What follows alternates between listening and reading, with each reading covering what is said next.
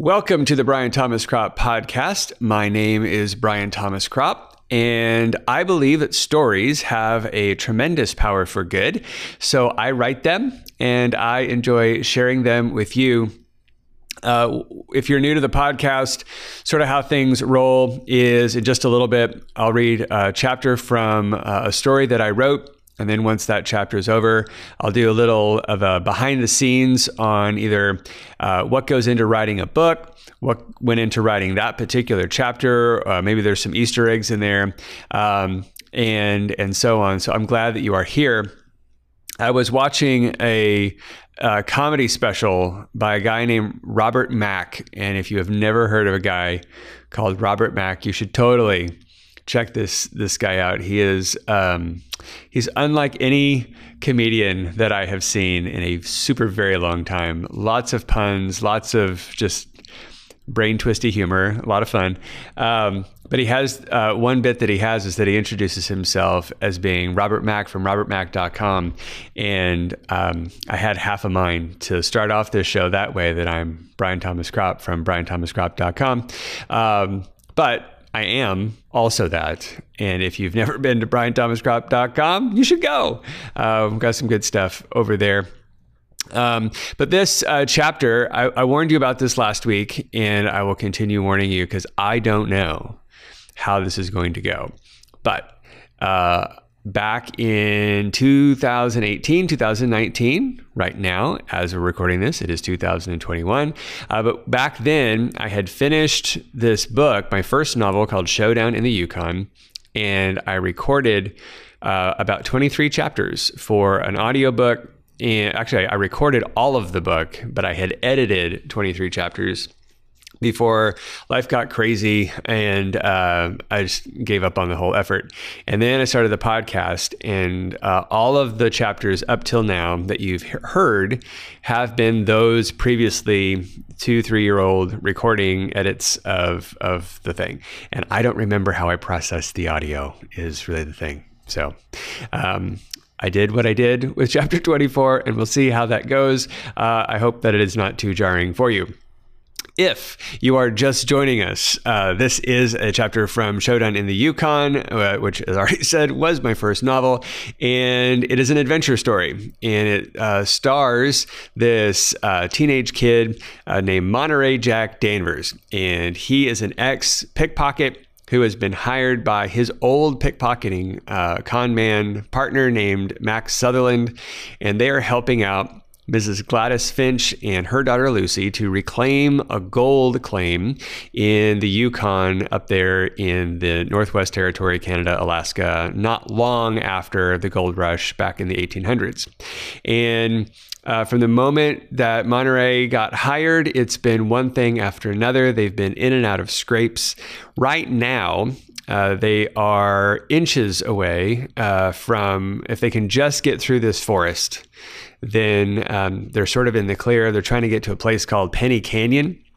Uh, that uh, if they can get there before the first snowfall of the year, that'd be really good and they're now stuck in a forest. And uh, some dangers have befallen them, and Monterey has to get them out. So uh, that is where we find our cast of characters. I hope that you enjoy this, and then stick around for the end of the chapter when we uh, go a little on a deeper dive on what went into the making of this chapter. But first, here are this week's sponsors.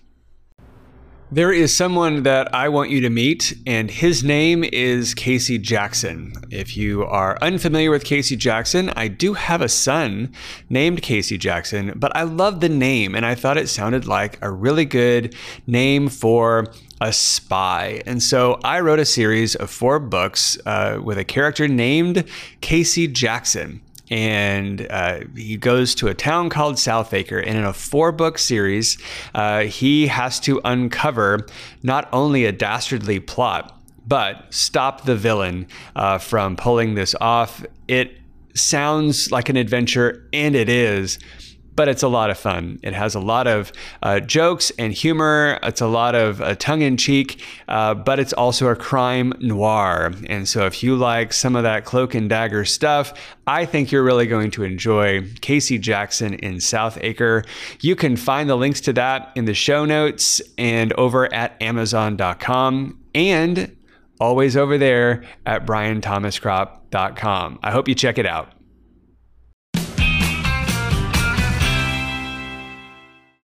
Chapter 24 Monterey ducked behind the brush to see the situation more clearly. The first gangly man walked up to the net, grabbed a section of rope, and gave it a spin to get a better view of his catch. He stood with his fisted hands on his hips, almost looking like a farmer pleased with the bounty of his fields. Then he shimmied up a tree.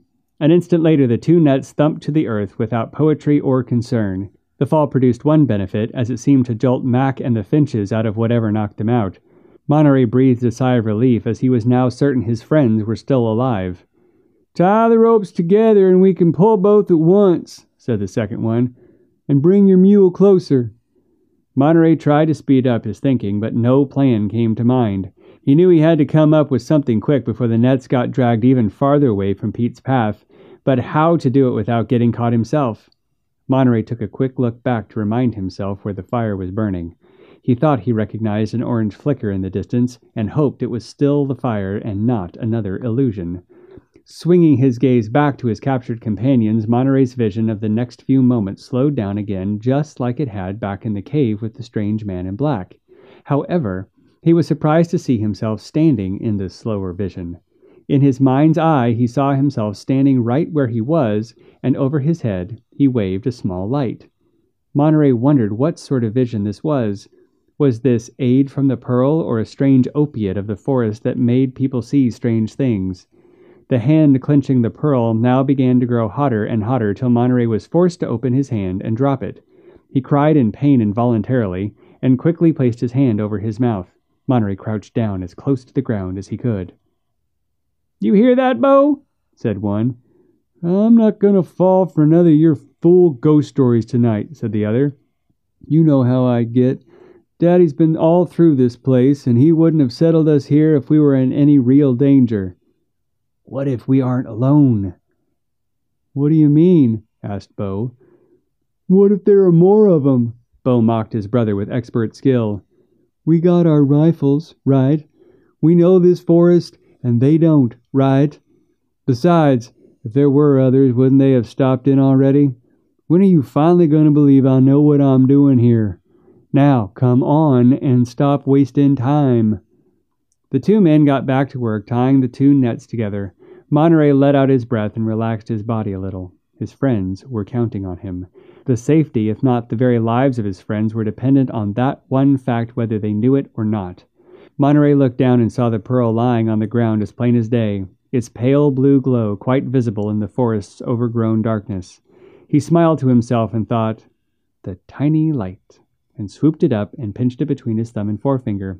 Monterey stood up and waved it back and forth, just like in his vision, but the two men just kept on working.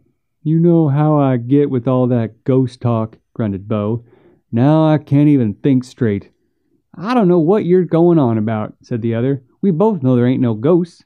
That's not true. Bo stopped his work and pointed a finger straight at his brother. That's not true, and you know it. All these tribes around the area, their chants, their magic. Sometimes I'll walk through here and know someone is following me, but then I'll look and no one's there. It raises the hair on my neck, I tell you. Monterey did not know if there were ghosts in the forest or not, but it certainly gave him an idea. One of the vital skills in swindling a person is knowing when to exploit a situation to better swindle a person. Monterey was not good at that skill. That's why he enjoyed pickpocketing. All he had to do was bump into someone to rob them blind. Follow the plan, make some money. Simple, clean. But this whole trip had gone so far away from any agenda he had signed up for that he was starting to get better at adjusting his expectations to fit the situation. Monterey decided, for better or worse, to become a forest ghost. He imagined what a spirit might sound like if it was condemned to an eternity of wandering this forsaken place and began to moan. As he made his spectral noises, he slowly moved the pearl this way and that through the branches around him. Monterey hoped the forest was dark enough so the two men would only see the pearl's light. Otherwise, he would look like a fool and get captured along with the others. The last thing they needed was to spend any more time away from Pete's path than necessary. If he got caught too, he did not want to think about what would happen after that. The two men either did not hear Monterey's sounds or they attributed the noises to some other forest dweller, so he started to move from mere sounds to words. Leave them be, he said in a shrill moan, and We're coming for you, with a raspy howl. Finally, he tried, We know what you've done, repeating the word done a few times as if there really might be several spirits in attendance. Eventually, Monterey heard the second one say, Real funny. Stop fooling around and get these nets tied to the mule. The first brother replied with more than a hinge of fear in his voice. I didn't say nothing. The two men stood in silence. Monterey had run out of things to say, so he stood there silently too, hoping to think of something to scare them into running away, all the while waving the bright pearl back and forth. Probably just the wind, then, said one. Do you see that? Is that one of ours? No, said the other. I blew out the other candles. What is it? said Bo. Monterey saw another vision of himself. This time he threw a rock at the strangers. He shook his head to clear out the vision and felt a fist sized stone under his foot. Without another hesitation, Monterey picked up a rock and threw it at the men. His finger held the rock a moment too long, and he cringed as the rock barely missed the net before connecting with Bo's knee. Bo hollered. Hey! What was that for? What was what for? Monterey filled his lungs with air and, moving the lustrous pearl through the darkness with growing confidence, said, The trees! The trees have told us what you've done! Monterey could not believe this plan was distracting these hillbillies. Leave them be, or we will have to deal with you. He dragged out the U till it had a similar sound to some of the old men who used to sing down at the Hayes house, warbly and wild. That don't sound like no wind, said the first man. I might have to agree with you, said Bo. Look at that light over there. That don't seem like no wind either. Monterey continued to move the glowing pearl around in the dark. It was working. It was actually working. Suppose this forest really is haunted, said Bo before cutting himself off. Daddy says it ain't, said the other. Daddy's been wrong about other facts, too. The tone of his voice was going up by the second. Well, he continued, I figure instead of messing with our rifles, we best hightail it out of here before things go from bad to worse. If there ain't no ghosts here, these nets'll keep. With that, he took off running, leaving Bo behind. Bo, realizing he was all alone, quickly started running as well. A moment later, there were two cries and then silence as they had tripped another net trap they had laid. They also made no sounds or movements. Curious, Monterey thought, as he pocketed the pearl and strode to his captured friends. Once he was about the task of freeing his friends from their nets, he finally realized what made these nets so cruel. The ropes gave off fumes or a fragrance, Monterey could never tell which, that made him feel light-headed and in desperate need of a nap. He brought his nose nearer for a big sniff, and the fumes burned his nostrils. Monterey took Lucy's handkerchief out of his pocket. With one hand, he held it over his mouth and nose while he worked the knots with the other. It was frustrating work, but eventually Monterey was able to free his friends. One by one, he dragged them away from the nets and laid them down on the mossy dirt of the forest floor. None of them was yet fully awake. The longer each of them was able to breathe healthy air, the more they began to stir, sit up, and talk. Once they were all back to normal, Monterey told them what happened and how he had rescued them. That was quite clever, Mr. Danvers, Lucy said. He heard a smile in her voice. Did you come up with that all on your own? Monterey felt his cheeks flush, and for once he was grateful for the dark environment. He did not want to lie to Lucy and say he was indeed that clever. He knew the truth of the visions he saw. Where they came from, he did not know, but if he mentioned them, the stability of his mind might get questioned. I keep telling you Monterey is well known for his clever solutions for impossible situations, said Mack.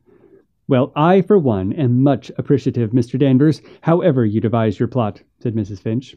I see that as a trickster, at every turn you seem to make it possible for us to take our next steps. Your quick scheming has now twice freed us from captivity. And, Mr. Sutherland, it seems I owe you an apology. I know we got off to a rough start and there are yet miles to go, but I see now that your recommendation of this thief was a good one for this journey's success. Thank you, ma'am, said Monterey, but we best be moving before my pride makes the buttons pop off my vest. Someone's going to come looking for these two eventually. It would be good if we were more than long gone.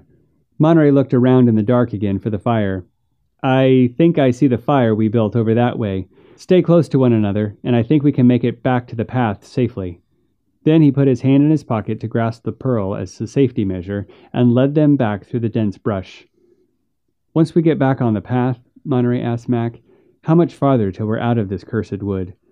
I don't know. Pete said a day or two. Maybe a day, then, if we can keep up the pace.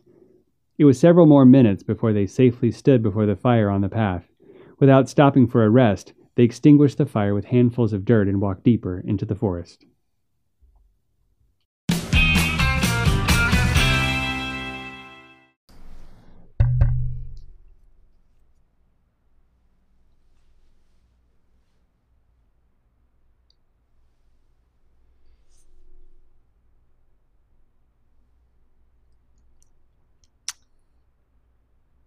I was once listening to an interview, I believe it was with Billy Joel, and he was talking about, uh, I guess, songwriting and how different songs have different personalities or something like that.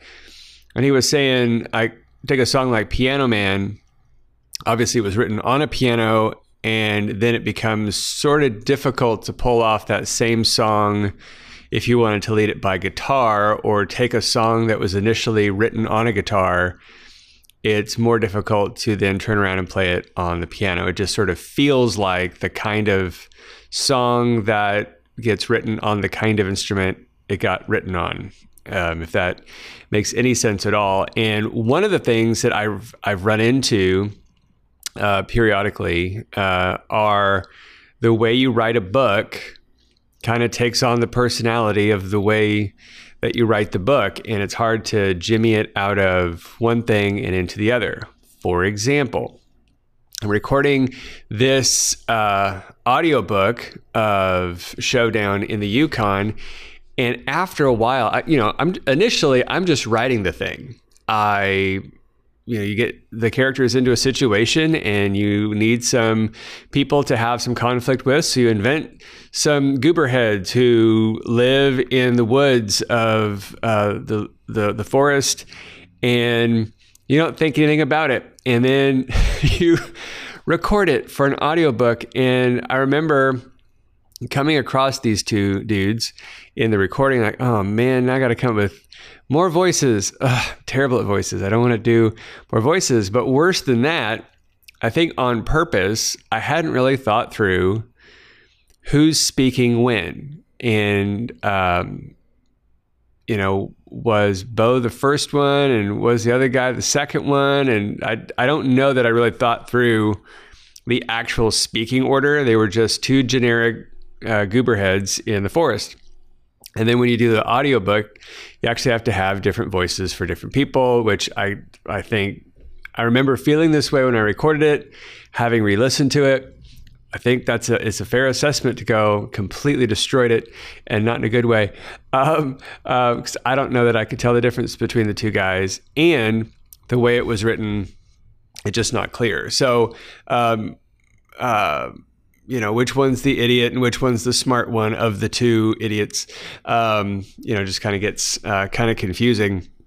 But then i also remember uh, in recording this book uh, knowing how difficult it was to tell the difference i think it, it might even been this scene that said i i don't know if i was to do another audiobook how do i tell the characters apart? And I think the way most audiobooks go, you read what was written pretty accurately. So you almost have to write the book in mind of the audiobook. And so I started making sure at the end of every sentence that the reader knew who said what. And so there's a lot of he says and a lot of she says and a lot of this character said and all that kind of thing. And I, I think it was uh, the Casey Jackson series. I had a friend uh, read it before uh, I hit publish, and uh, she said there's a lot of lot of saids in this book. I think I think you can forego that, and I think part of that is when you're reading the book, you have the voices in your own head and you can kind of flow through the conversation and you don't need all the he said she says you can just kind of they get in the way they start to feel clunky uh, when you're reading in your head. And so you can kind of bypass those like, oh, but what do i do about the audiobook so it's one of those those weird things of the medium in which you start is going to kind of dictate uh, uh, when you apply it to other media how how that's going to go. So I haven't yet recorded any of the Casey Jackson in South Acre series. Um, I just now am at a spot where I might be able to start thinking about publishing uh, the sequel to Showdown in the Yukon and I have not obviously started recording that either.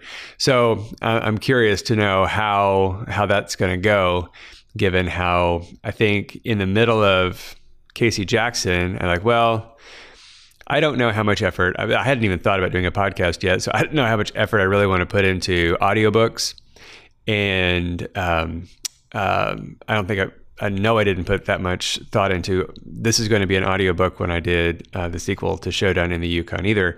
So we'll see how it goes.